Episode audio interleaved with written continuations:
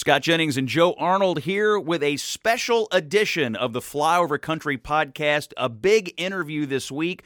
One of the most senior members of the House of Representatives, he sits on the Financial Services Committee, Andy Barr, Kentucky sixth District, Lexington, Kentucky, joins us today. And the question of the day, Joe, is... Is there a banking crisis? Should you be concerned about your deposits at your regional or your local bank? Andy Barr, next.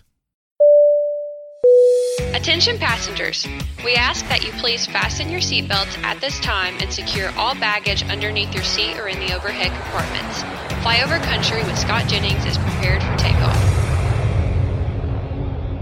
Congressman Andy Barr, welcome to Flyover Country.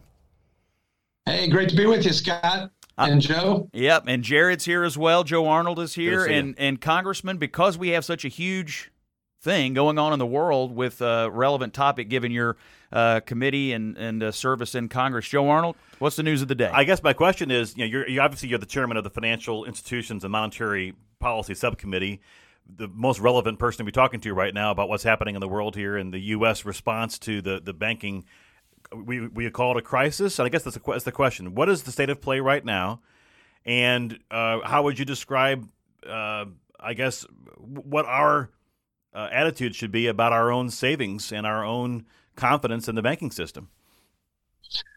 Well, Joe, I think anytime, anytime that you have a two hundred twenty billion dollars asset bank fail, uh, that uh, and, and another bank fail, and then a large globally systemic bank in distress like Credit Suisse, I think you can call it a crisis.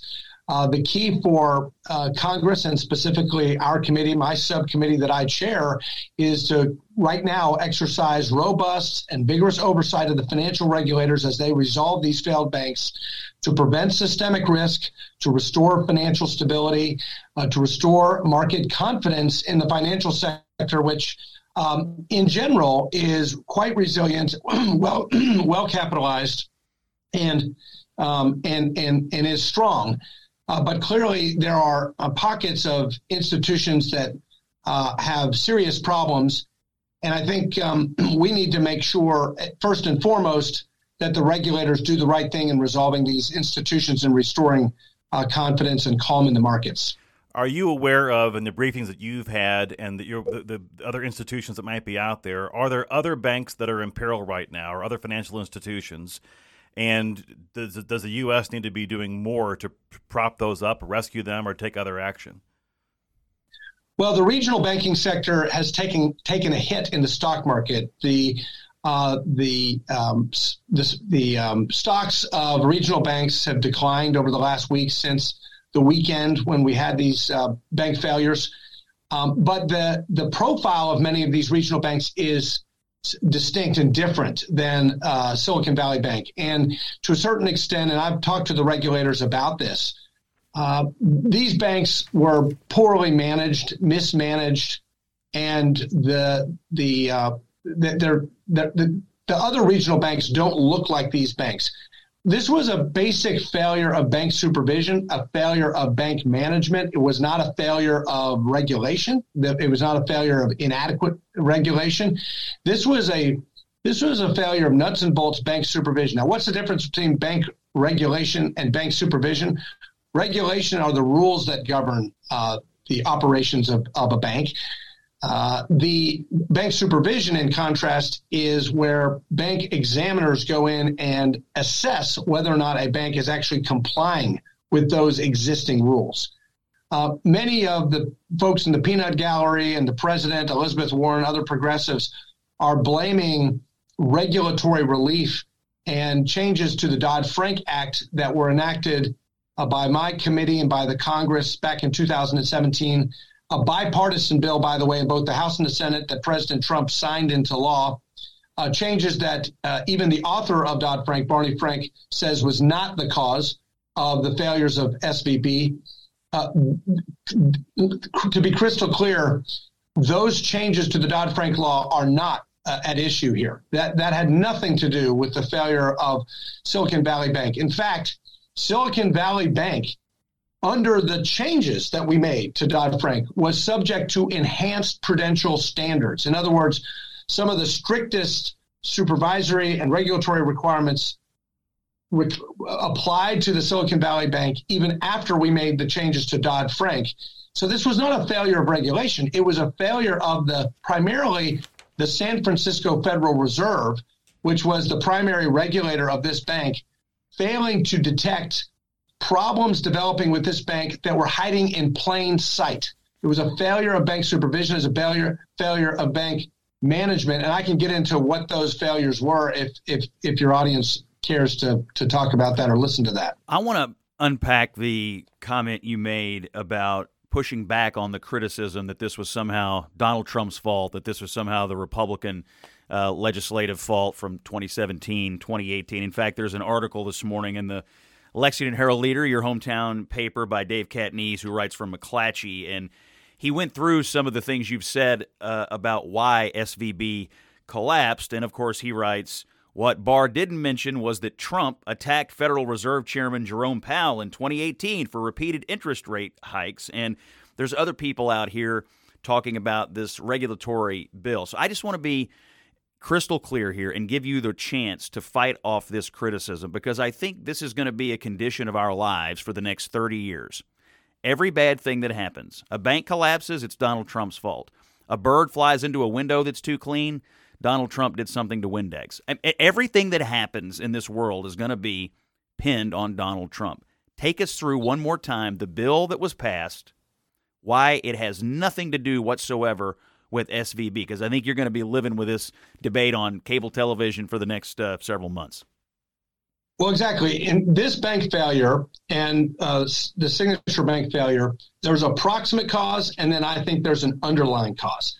But neither one of those causes has anything to do with the legislation that we passed on a bipartisan basis in both the House and the Senate in twenty seventeen that was signed into law by President Trump. And what was that bill? That bill uh, uh, reformed the Dodd-Frank Act, which was a one-size-fits-all regulatory onslaught of the banking sector that trickled down to the least systemically risky institutions, the community banks and the regional banks.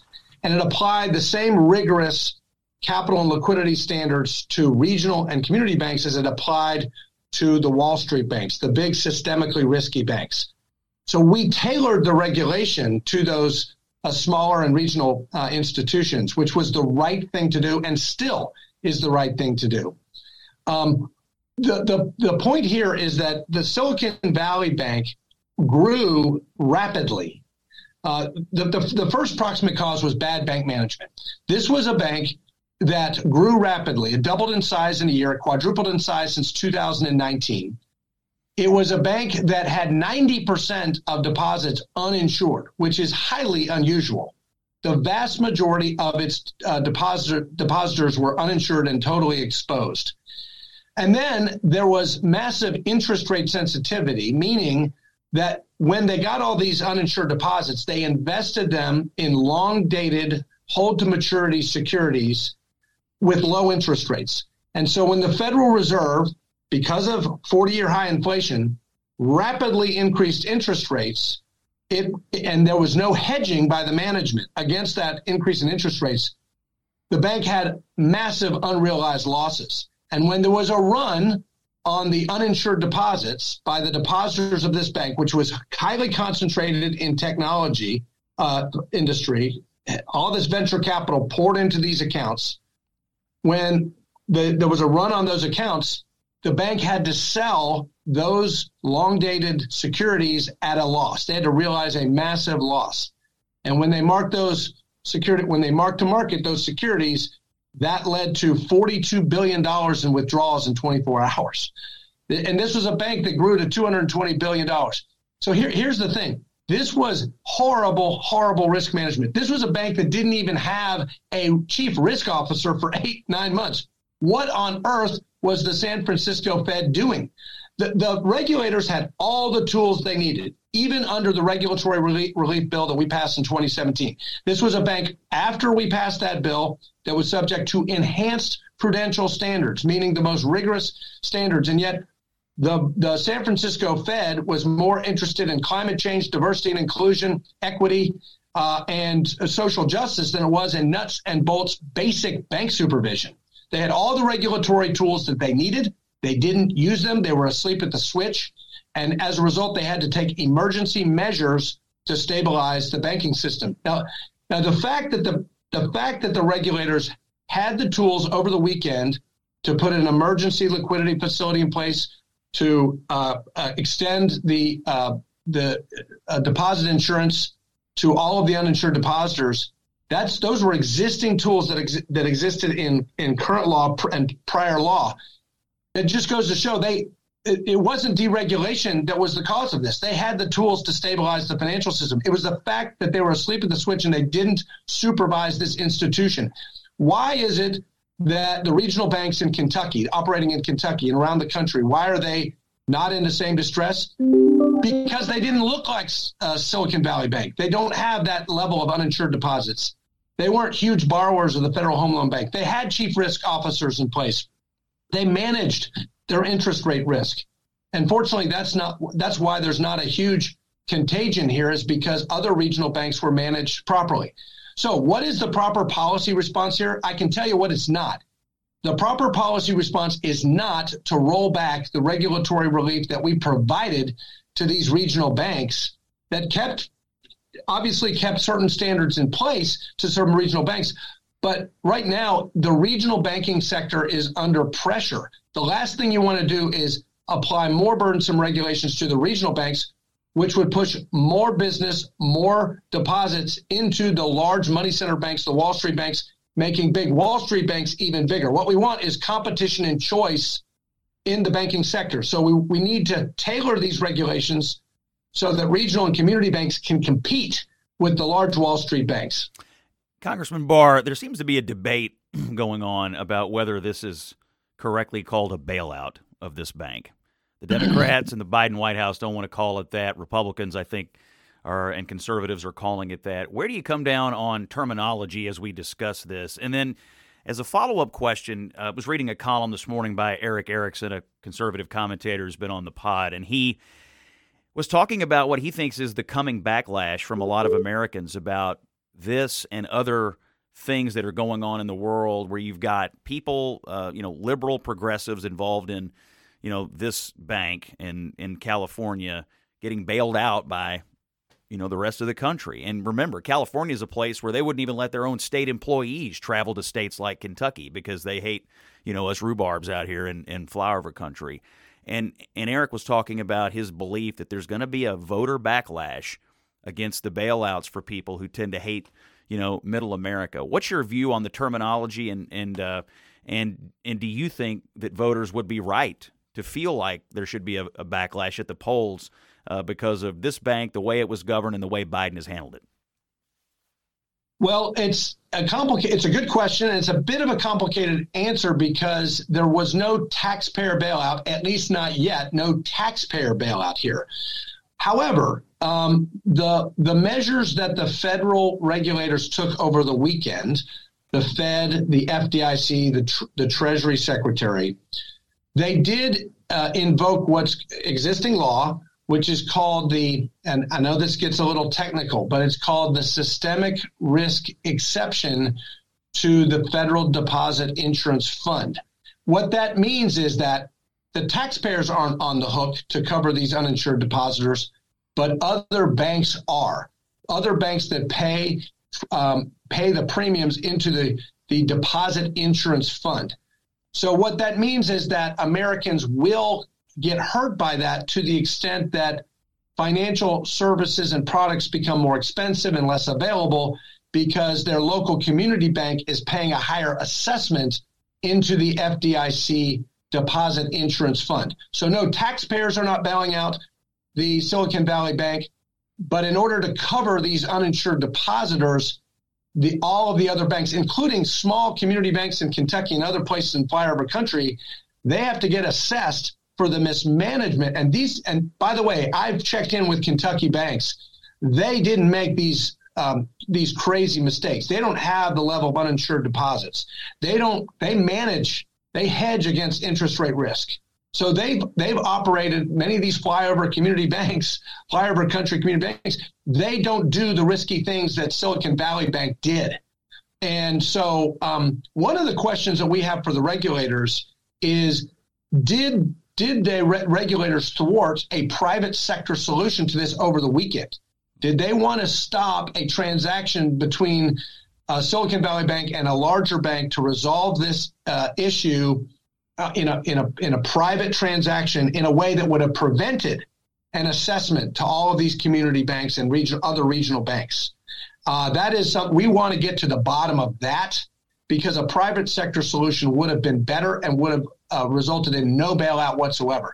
So the terminology, yes, no taxpayer bailout here, at least not yet. Uh, but a bailout to the extent that your local community bank is going to have to suffer and pay the price for this uh, very risky Silicon Valley Bank that, yes, served a lot of wealthy uh, tech executives. Now, one caveat to that is that this Silicon Valley Bank, totally concentrated in tech, fifty percent of the market share of these startup tech companies. The executives of these tech companies, um, you know, there is a moral hazard here. They should pay the price because they parked all of their deposits at one bank. And so they they they exposed their own companies because all of their cash was uninsured. It is not the fault of the workers, the millions, maybe two million workers across the country who work for these technology and biotech companies whose payroll was at risk as a result of this over the weekend. And and they operate in all fifty states. They are flyover. Many of these workers are flyover, and they're not the wealthy people who run these technology companies. So it's a bit of a complicated situation. Um, and one one thing that we want to look at is these uninsured depositors, these executives of these tech companies, many of them are woke, woke and liberal and California-based. Uh, they should have skin in the game, too. They made the bad decision of parking all of their money at one risky bank. Uh, we shouldn't reward them. We shouldn't reward all of these uninsured deposits going to one risky, woke Silicon Valley Bank. We need to restore market discipline in, on that front. That's the voice of Congressman Andy Barr of Lexington, Kentucky. You're on the Flyover Country podcast. I'm Scott Jennings, and we've got Joe Arnold here. Um, we've obviously been spending a lot of time on the news of the day, but what was the news of the day just a couple of days ago was you on the House floor passing a bill which Joe Biden doesn't like very much, Joe. So you were you were the star of Flyover Country podcast with Scott Jennings about two weeks ago, and, and we all just you know, kind of listened back for the regaling of this uh, E S G speech that you gave that was just fire. And so, but it's interesting overlapping now. Here you have a bank more concerned about D E I than managing their the financial institution. Do you think this actually is kind of the proof of your pudding, if you will? In other words, you're, this is your E S G come to life. I mean, and, and if, if we're more concerned about E S G than we are about long-term retirement security for Americans, look no further than S V B and what what can happen to people if you take your eye off the ball of what you ought to be focusing on. Well, Joe, I think that's not the only issue here, but it is not a non-issue. Uh, we do want to uh, – uh, the first order is to make sure we restore financial stability. Um, but uh, I think as we look to the underlying causes and other issues, clearly this bank board was distracted by other things. Clearly the San Francisco Fed was distracted and not doing its job in basic bank supervision here. And what were they distracted by? They were distracted by E S G, by climate change, by social justice issues and diversity and inclusion, when they should have been focused on protecting their depositors, protecting uh, the the the, uh, the bank, the shareholders of the bank, and they were not. Um, uh, and it was basic uh, bank mismanagement. But you're right um, in terms of the need for the bill that we passed um, last week. Uh, this was a resolution of disapproval of a Department of Labor regulation out of the Biden administration that would have steered and, and will steer, if, if President Biden vetoes our bill, will steer Americans unwittingly in many cases into um, less diversified, higher fee, lower performing E S G funds. What are E S G funds? Environmental, social, and governance, meaning that investment advisors and retirement plan sponsors Uh, can prioritize political issues, environmental issues, uh, diversity and inclusion issues above and ahead of basic financial performance. This is a real problem. The politicization of your retirement account is a problem because Americans deserve and need maximum returns when the gap between what Americans have saved for retirement and what they're going to need for retirement is estimated to be three point eight trillion dollars. Uh, most Americans, whether they're on the right or the left, they need retirement security. They don't need their retirement plans politicized. So that's what my bill was all about. We earned some bipartisan support in the House and the Senate. It's on the president's desk right now. Unfortunately, the president has threatened to veto that bill. This looks like it's going to be uh, President Biden's first veto on my bill, which would require investment advisors and ERISA plan sponsors to prioritize financial performance over politics. One of the statistics that you brought out in your arguments for the bill, and your speech, by the way, was, was, as Joe said, absolutely brilliant, and your arguments for it were so well constructed. But these E S G investments perform so much more poorly than investments that you would just make if you were a logical, rational person whose only mission was to make money for their clients. Isn't that right? That, that's right. I mean, look at what happened in twenty twenty-two. We had a we had a a, a bear market, a big sell-off, but um, and, and so everybody lost money. But who lost the most? People who were invested in E S G. Why did they lose the most? Because they were not diversified. Investing one oh one is diversification.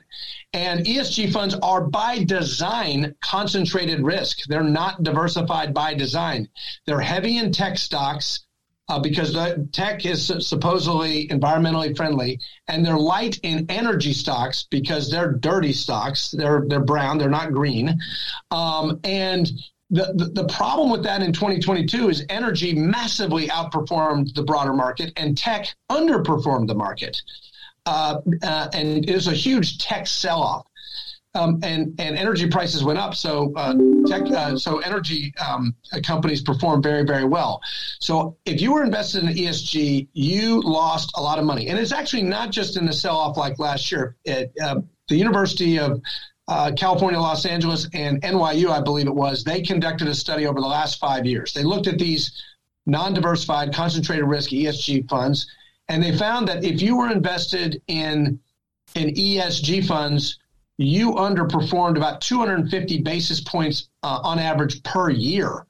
So let's, what does that mean? That means if you invest ten thousand dollars five years ago in E S G versus ten thousand dollars in non-E S G funds, um, you would be about one thousand seven hundred fifty dollars poorer uh, if you were an E S G versus non-E S G. So that's, that's a big deal. And with compounding interest over time, if you're not broadly invested in, let's say, a S and P five hundred, um, You're you're a real loser. Uh, Congressman, you did excellent work on this bill. This is tangible results of what it means to have a Republican majority in the Congress, and the American people are going to see where Joe Biden's priorities lie. It's going to his priorities lie with all these uh, woke activists and not with people who just want to put their money somewhere and have it grow at a reasonable rate so they can retire someday. It's it's amazing to me that Biden is siding against the average person who just wants to retire. And Scott, can I say one other thing about the underlying, the underlying causes of these bank failures? I know the president and Elizabeth Warren and Maxine Waters, they want to blame Republicans and Donald Trump for deregulation, and we need more bank regulation. Look, the reality is, wh- why did we have these bank failures? Yes, poor bank management, bad bank supervision. But the underlying cause was overspending. The underlying cause was bad monetary policy uh, that flooded uh, the uh, the financial system with easy money, low interest rates uh, too, for too long, and a massive influx of fiscal stimulus, overspending, which produced the highest inflation rate in forty years. And because of that, the Federal Reserve was forced Uh, in March of twenty twenty-two to rapidly increase interest rates to, t- to tame inflation. And when you do that and you don't give the financial system time to adjust, things will break. And this is an example of, uh, of, of a bank that breaks because you have a rapid increase in interest rates in a short amount of time, and they didn't adjust. They, they, they, they didn't manage their interest rate risk. So there is a cost to excessive spending, to overspending. There is a cost to um, easy money policies through the Federal Reserve. And the bank failures is the ultimate byproduct of bad fiscal and monetary policies. And largely uh, that was that was the Democrat agenda. We've got about a minute left with Congressman Andy Barr of Kentucky's sixth District. We're going to put you on the clock with the famous lightning round questions. Short answer or yes or no. Number one, will the University of Kentucky make it to the Sweet sixteen of the N C double A tournament? Well, I don't want to jinx it because I am a diehard uh, Wildcat fan, and we've we've had a bit of a drought. And we we flamed out in the first round last year and flamed out in the first round of the S E C tournament, but we have the talent to do it. Uh, and I'm an eternal optimist. Go Big Blue, Sweet sixteen bound. You mentioned your success with uh, some bipartisan legislation. Who is your best Democratic friend in the Congress? Jimmy Panetta. He represents uh, Monterey Bay. I've got I've got a lot of uh, Democrat friends. We disagree on a lot of things, but um, we do come together um, in, in many instances, and, and Jimmy's a good guy. All right. Uh, political question. Who did a better job of pummeling Amy McGrath, you or Mitch McConnell? unfair, unfair question. Uh, it was it was a tie. All right. Have you met George Santos? I have not actually. I've uh, I've passed him on the floor and haven't had an opportunity to meet him yet. All right. Final question: do you color eggs in the Andy Barr kitchen with your daughters, or are you a strictly go hunt eggs somewhere else kind of kind of family? We hunt eggs elsewhere, I'll have to say. Yeah, that's the, that's the cleanest and wisest choice. Congressman Andy Barr of Lexington, thanks for being on the Flyover Country podcast. Hey, great, great to be with you, Scott, Joe, and Jared. All right, see you guys. Thanks. Flyover Country with Scott Jennings is a production of Bluegrass Media Lab, coming to you from the heart of Middle America, Louisville, Kentucky. If you like what you heard, subscribe to Flyover Country on Apple Podcasts, Spotify, or wherever you find your favorite podcast.